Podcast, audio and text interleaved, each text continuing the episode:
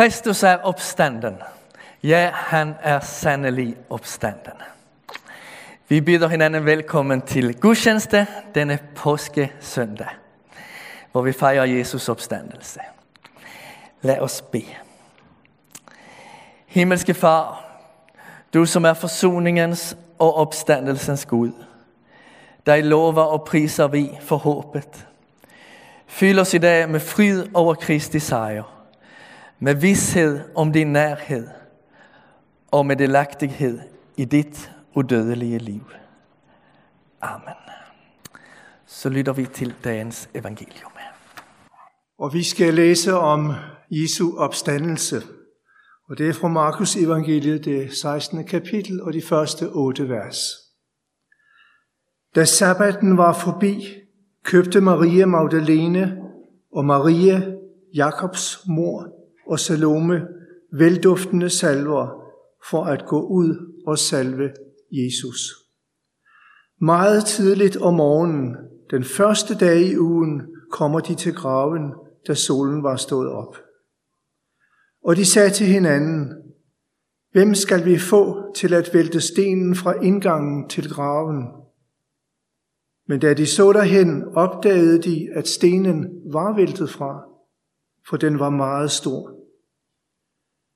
Og da de kom ind i graven, så de en ung mand i hvide klæder sidde i den højre side, og de blev forfærdet.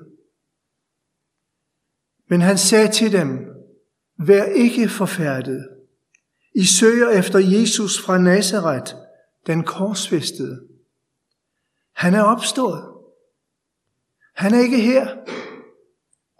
Se, der er stedet, hvor de lagde ham.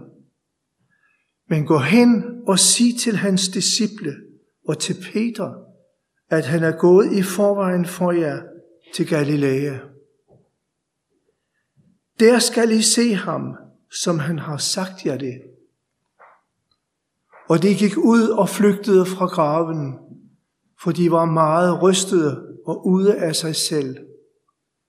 Og de sagde ikke noget til nogen, for de var bange.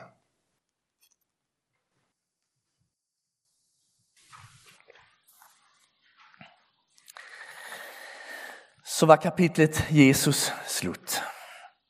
De desillusionerede disciple skjuler sig bag låste døre, mens hverdagen vender tilbage for alle andre, der lige har fejret påske.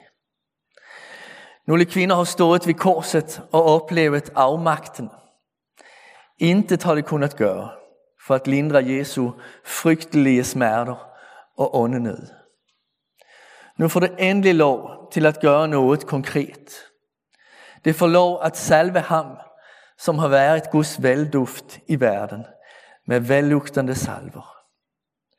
Da solen lige er stået op, tager det ud for at give ham, som var solopgangen i deres liv, deres hjertes hyldest en sidste gang.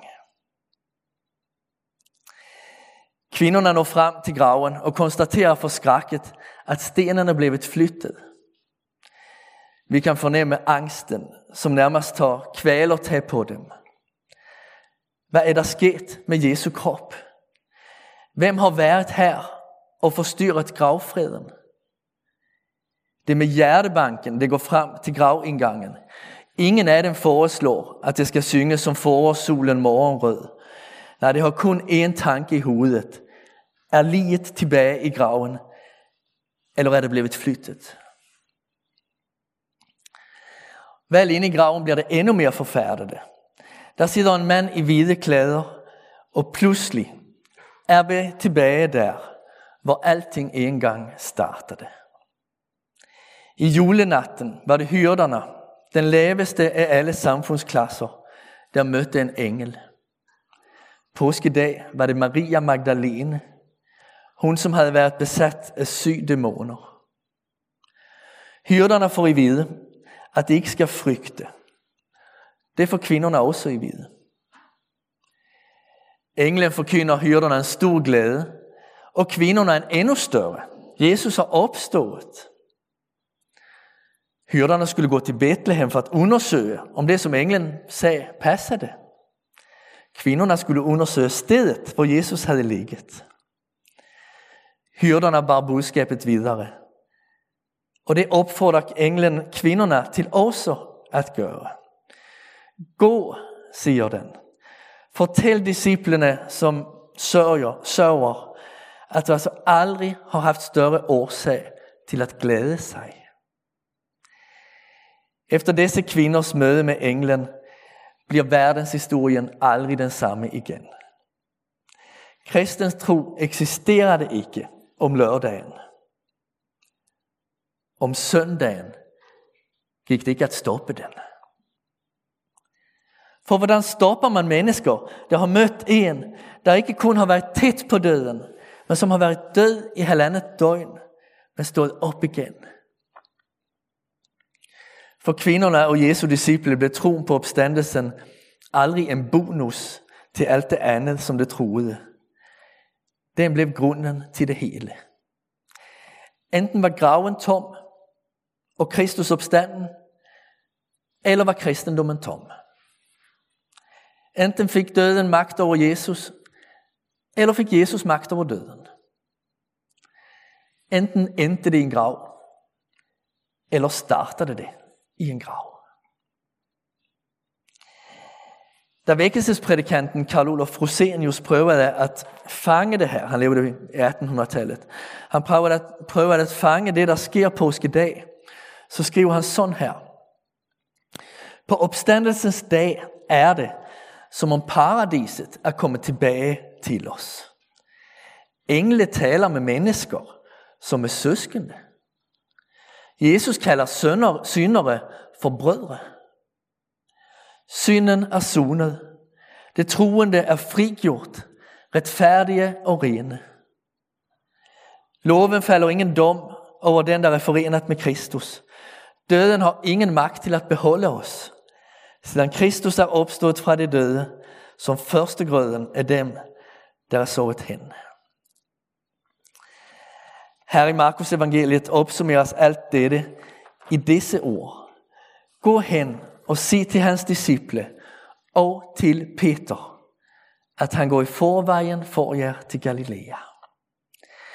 Jesus var ikke stået op fra de døde for at hævne sig på Peter for hans svigt. Tværtimod, der i nattens mørke havde Kristus forvandlet al ondskab og redsel til nåde, velsignelse, overbærenhed, ja til et hav af barmhjertighed. Ingen af os behøver at blive i vores synder, for Kristus er blevet oprejst til retfærdighed for os. Som skriver Paulus i Romerbrevet 4, vers 25. Kristus er blevet oprejst til retfærdighed for os. Han har åbnet himlen for alle, der tror og bekender ham. Opstandelsen er en historisk begivenhed, men en begivenhed med sådan en kraft i sig, at den kaster håb og lys ind over vores liv hver dag i året. I vores bedste øjeblikke aner vi den lykke, der på grund af Kristi opstandelse skal fortsætte i evighed. I vores sværeste øjeblikke står den opstande ved vores side. Når vi står ved vores elskedes gravsteder, må vi vide i dybet af vores hjerter, at lige som stenen er blevet rullet væk fra Jesu grav, så er dødsrigets porte slået op.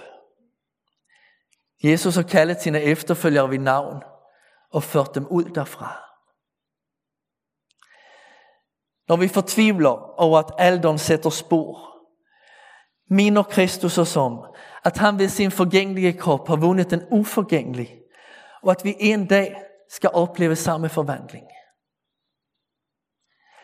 Når livslysten bliver sat på pause, eller når vi ikke oplever at ressourcerne er nok til at få tilværelsen at hænge sammen, må vi høre en visken i vores øre om at livet trods alt har sejret. At Kristus har vist verden en kærlighed, som er større enn fortvilelsen. Kristus er ikke en trøster blant andre. Han er den, der har sprengt dødens fengsel og bragt liv og uforgængelighed for lyset. Dette fornemmer vi i Jesu herliggjorte, uforgængelige krop.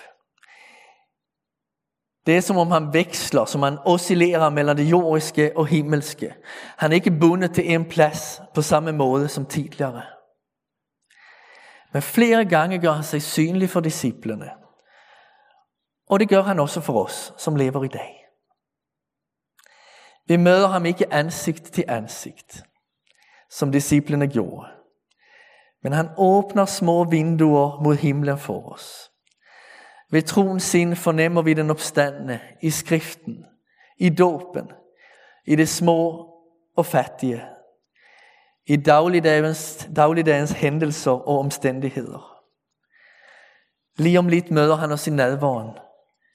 Det mysterium, som kirkefaderen Ignatius kaldte for udødelighedens lægemiddel. Panodil mildner feber og hovedpine. Kristus gav os i nadvåren evigt liv. Han læger vores sjæl. Han redder os fra fortabelsen. Hvad passer bedre denne søndag, end at åbne vinduet mod himlen lidt på klem? Vi føler os forhåbentlig hjemme her på Bornholm, men vores rette hjem er der, hos Gud, i det himmelske og forvandlede. Jesus siger i Johannes evangeliet 14, at han går bort og gør en plads rede for sine disciple. En dag skal børnene lege i en sommerferie uden ende. Fuglene synge med stemmer, som vi aldrig har hørt før. Vi skal trække vejret og ånde duften ind fra blomster i en uendelig mængde farver. Vi skal se hinanden igen og glædes over det møde. Måske skal vi sige, jeg kan godt se, at det er dig, men det er så meget mere dig, end du var på jorden.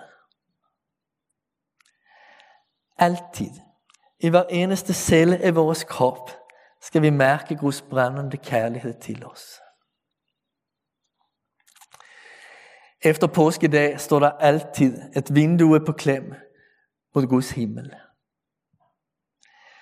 Uden opstandelsen og det evige liv, udgør fortællingen om det menneskelige liv en tragedie.